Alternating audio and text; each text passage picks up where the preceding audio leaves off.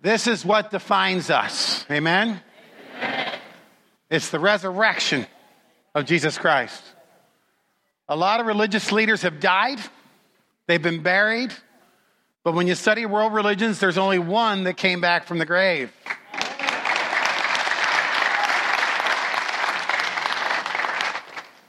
Take God's word, turn to John chapter 20. You can follow along on the screen as well. We want to read about this story.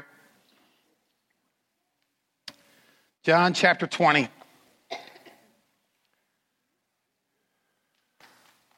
Now, on the first day of the week, Mary Magdalene came to the tomb early while it was still dark and saw that the stone had been taken away from the tomb.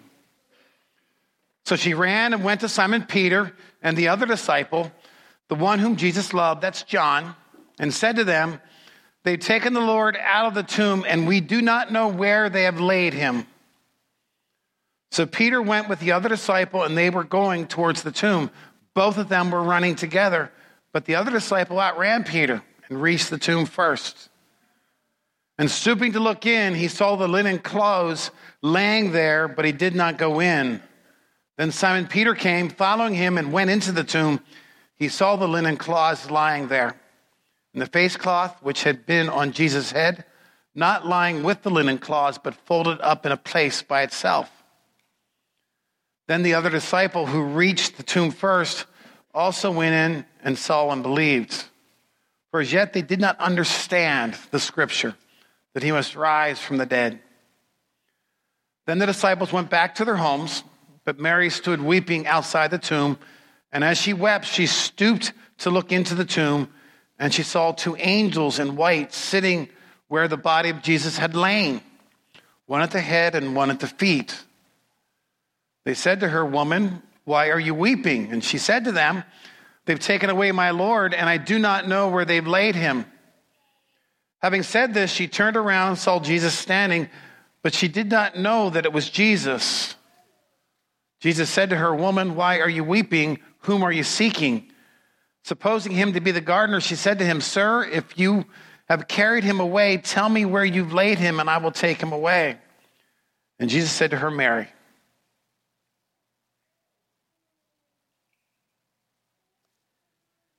And she turned and said to him in Aramaic, Rabboni, which means teacher. Jesus said to her, Do not cling to me, for I have not yet ascended to the Father.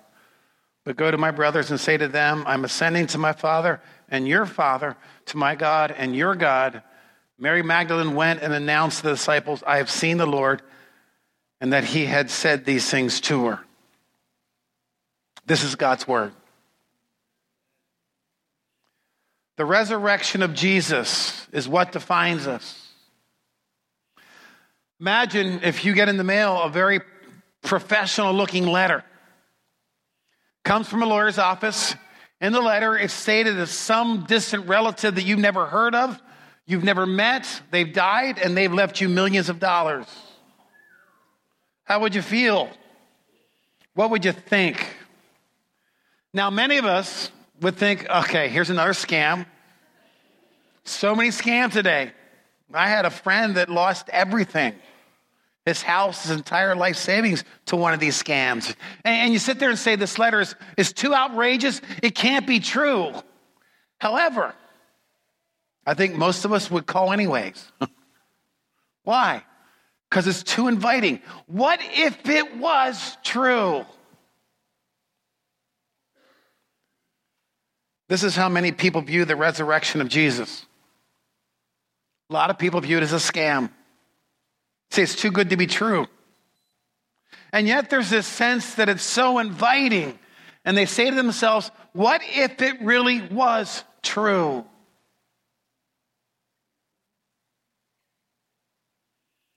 Now, if I were to ask you this morning, do you believe that Jesus died for your sins and rose again? Most of you would say what? Yes. There's a visual behind me. Last week, Chris put all these strings of what I call chains, and to me, it illustrates that our chains are broken. We are set free. Amen? But if you notice a new piece, there's a cross in the back, and it has red squares all stuck to it with nails. If you were here Good Friday night during the service, those of us that were here, we wrote our sins on a sheet of paper and we nailed them to the cross. See, that's how we are set free. Now, if I ask you, why do you believe? Why do you believe that Jesus died and rose again for your sins? Most of you would say something like this because the Bible tells me so. And while this is a true statement, it introduces a problem on how we talk about our faith. Now, just to be clear, here's where I want to start this morning. The event of the resurrection is the foundation of our faith. Amen? I mean, look what Paul writes in 1 Corinthians 15 14. If Christ has not been raised, then our preaching is in vain and your faith is in vain. The word faith means empty, it means useless. So Paul says, listen, if Christ did not rise again, it doesn't matter what the Bible says. It doesn't matter what you say.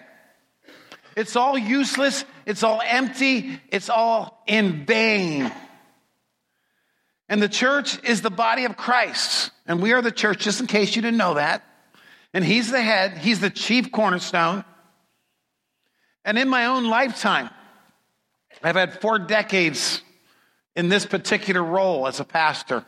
I've had over five decades as a follower of Jesus.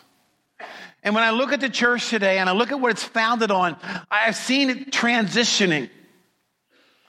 And I've watched it transition on how it looks. Believe it or not, 40 years ago when I first started pastoring, it didn't look like this. It's transitional on how it sounds. In fact, I think we've made church more interesting than ever. But if Barna is right, in those 40 years, fewer people are actually interested. Barna says there's about 25% of the population in America that are nones. If you don't know what nones are, it's not N U N. They didn't convert and start putting habits on. They are N O N E apostrophe S. They're not interested. And 70% of those nones think the Bible's irrelevant. 30% of those nones think the Bible is actually dangerous. And then I think about how the church responds. What do we do? Well, we put on skinny jeans and put up plasma screens. And I got to tell you, if I put on skinny jeans, it would not attract anybody. you would run. I might not be able to walk on stage. But how do we respond? We try to make the church cool and interesting. We tweet it, we text it, we shape it according to our design. And this is not a critique on policies and programs. You know, how we do church, it's always going to change. Just a quick glance of history tells us this. And I'm all for making it interesting and exciting. I mean, we have this awesome God, amen? But we have people who walk among us and end up walking out because they can't believe it, whatever it is anymore. So, how do we talk about our faith? I mean, what do we tether it to? And I'm afraid of what's happening and what's happened over the last 50 years in our country is that people leave the church, people are not engaged with Christ because they think and they act that the church is there to fulfill me and make me happy. And that kind of thinking will destroy anything. If you have a couple engaging in a marriage relationship, and if they think it's all about them to fulfill them, make them happy, it will destroy the marriage.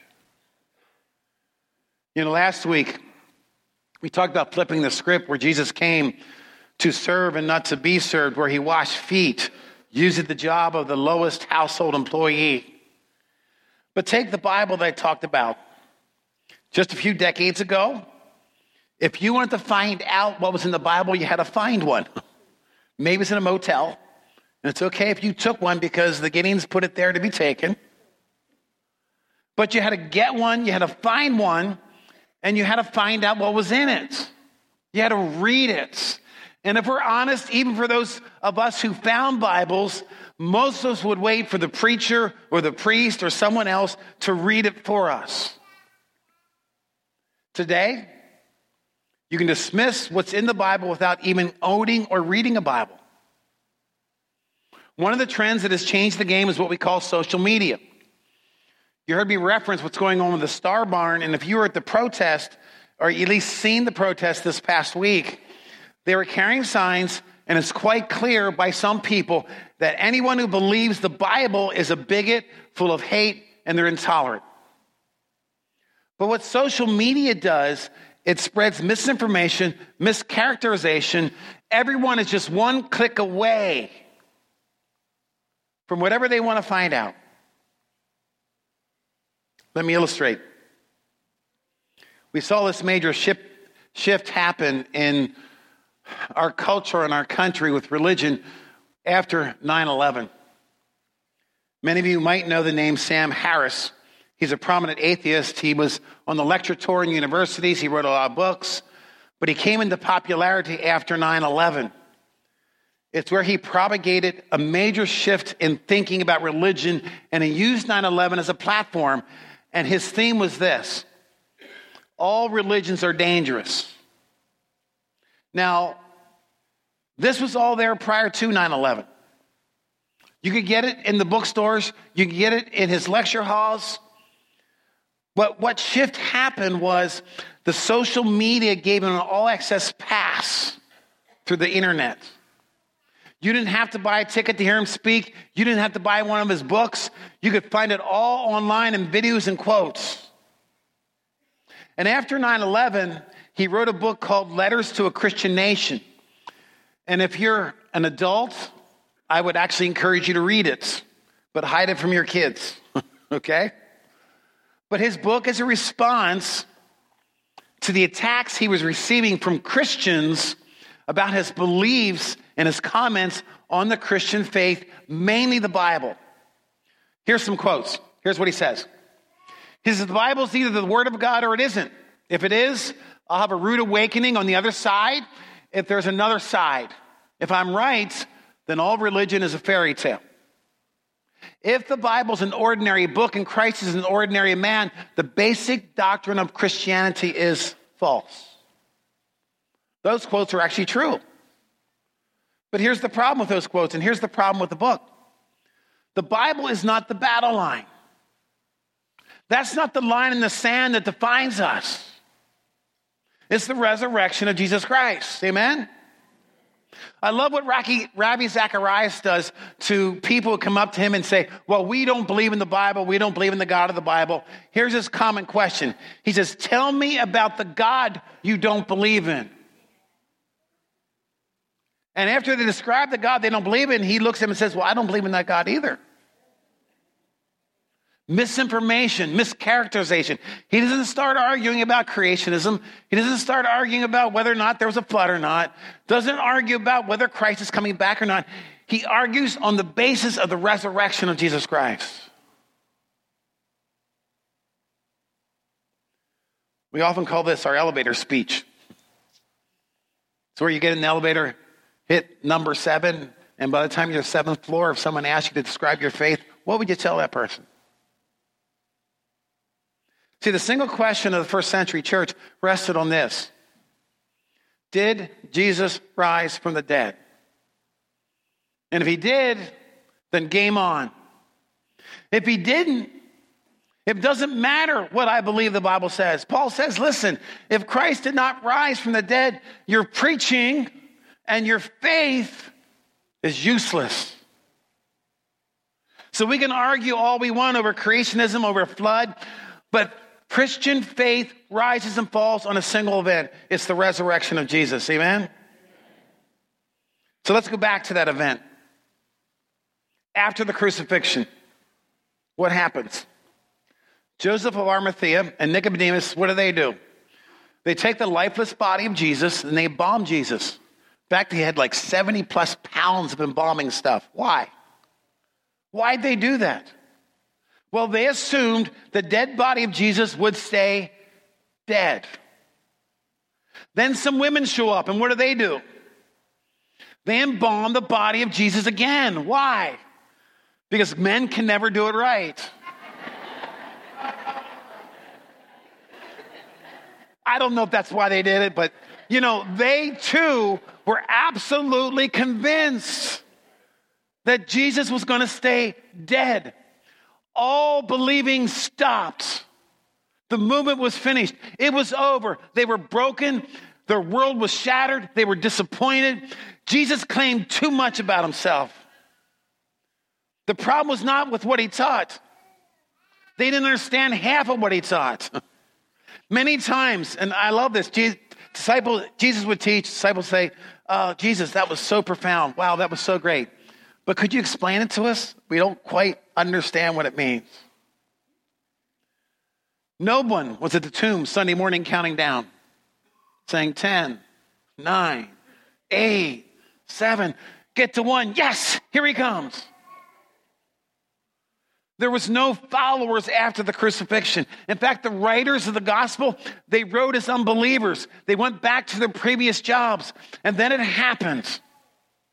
The event that launched a movement. They thought he was dead. They assumed game over, but he rose from the dead and it was game on. Do you realize that they believed, then they unbelieved, then they rebelieved again? they were followers then they were unfollowers. Then they're following him again. There was tens of thousands of Christians before the first Bible existed that risked everything. In fact, 90% of them were illiterate. Even if they had a Bible, they couldn't read one. They weren't hungry for a text. They were driven by an event, a story that Jesus died and rose again.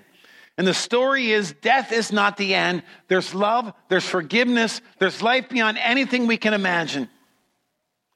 We love and serve a God who is alive. Amen? Whose spirit is with us. And he is not silent. And all I want for my generation and the generations that we live with is to step into this story. This is who we worship.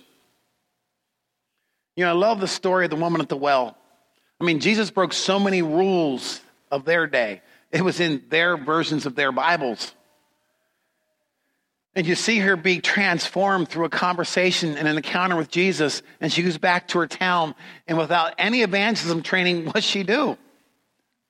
She creates curiosity so much that people came out to hear the story about a man she met. And it says, we believe too now. I mean, do you realize that Christianity is the only religion where the head guy is killed and then comes back to life? That's it. Now, I heard this statement some years ago by Andy Stanley, and I love it. Here's what he says If someone predicts their own death and resurrection and pulls it off, I will go with whatever that person says. Amen? Are you willing to step into that? Say this with me. If someone predicts their own death and resurrection and pulls it off, I will go with whatever that person says. I'm a simple person. I used to be more complex 40 years ago, but to me, it's as Jesus goes, so go I. I don't have to argue about things and about stories in the Bible. What I need to do is introduce people to a resurrected Lord and Savior. Amen? Luke 16, verse 16. Very interesting verse. It says, The law and prophets were until John. Since then, the good news of the kingdom of God, what is that? That is the death and resurrection of Jesus. That's the good news. Is preached. And everyone forces his way into it. Very interesting word, forces. It means strongly urge. It's a very passionate word. It's a word of urgency. It's a word that says, I'm compelled that when I believe in the death and resurrection of Jesus, I have no choice but to go into it. So here we have this group of 12 that's down to 11 because one allowed his heart to be taken by greed. Now, the tragedy is not that he allowed his heart to be taken by greed. The tragedy is that instead of coming back to Jesus and be forgiven, he chooses to take his own life. he took himself out of the game and he didn't have to. So Jesus is gathered at the end of his life, actually, at the beginning of his resurrected life. And here's what he says in Matthew 28, verses 16 through 20. Now, the 11 disciples went to Galilee, to the mountain to which Jesus had directed them. And when they saw him, they worshiped him, but some doubted. And Jesus came and said to them, All authority in heaven and on earth has been given to me. Go therefore and make disciples.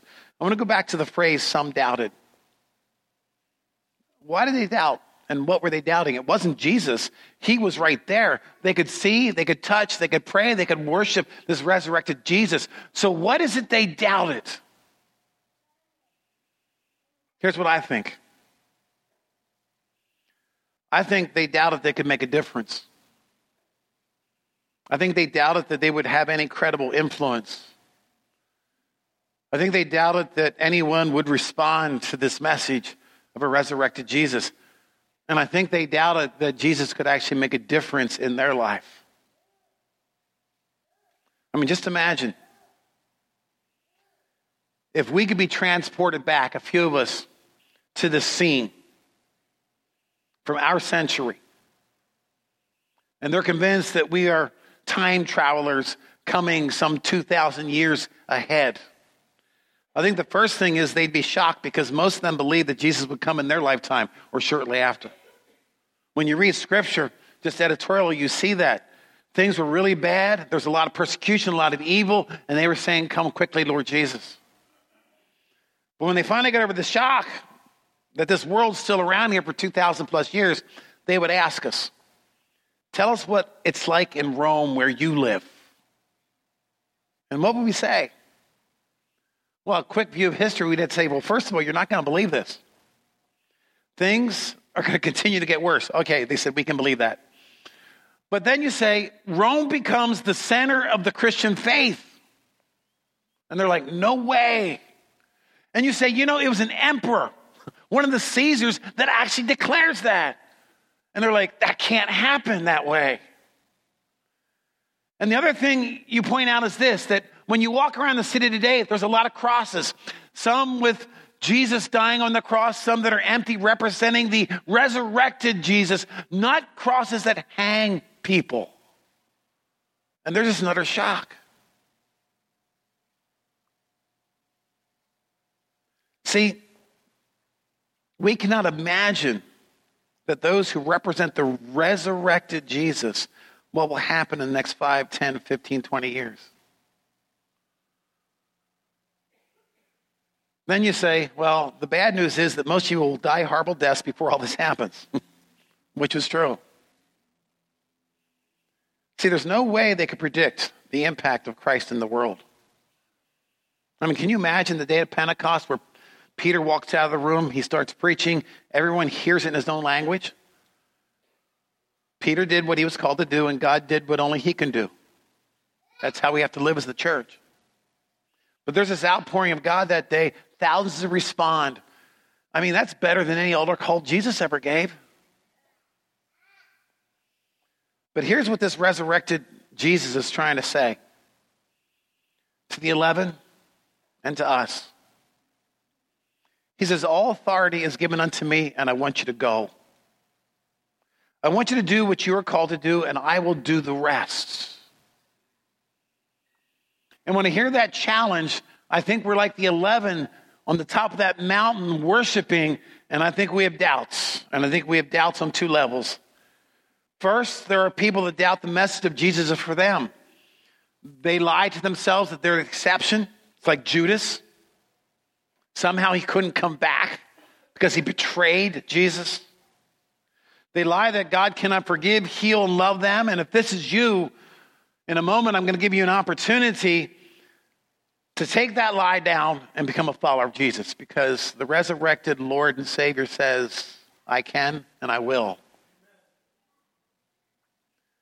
I think the second group of people doubt that the church, and let's make it personal. Let's look at GBC, can have any influence in the world in which we live. The choir sang and you applauded, appropriately so. Here was one of the phrases We are more than conquerors. Now, you might like the emotion of the music, but that's not the point. They were singing a phrase in Scripture that if we believe in the resurrected Jesus, he says, All authority is given to me. I want you to go. You are more than conquerors. See, it's not about what happens here. And yes, as we gather to worship, it is significant. Scripture says we don't forsake the assembling ourselves together. But what's significant is, is when you walk and move out into your areas, and I'm going to use the word of ministry, because you're all called as followers of Jesus. But some of you doubt that you can make a significant difference because there's too much misinformation and too much mischaracterization. Jesus says, Go. You know, as I look around on Sunday mornings and even this morning, I always have to think about empty seats. And you know what empty seats mean? Empty seats is saved for a person that needs to find out who Jesus Christ is. Amen? And I'm curious how many of us believe that those empty seats have somebody's name on it, that if we're willing to go, God will use us to introduce them to Jesus and fill that seat. I mean, do you believe there's enough people out there who need Jesus to fill this place? Now, I'm not talking about filling with other Christians. But can you imagine what the resurrected Jesus wants to do in and through GBC if we do what he's called us to be and do, and if we let him do the rest?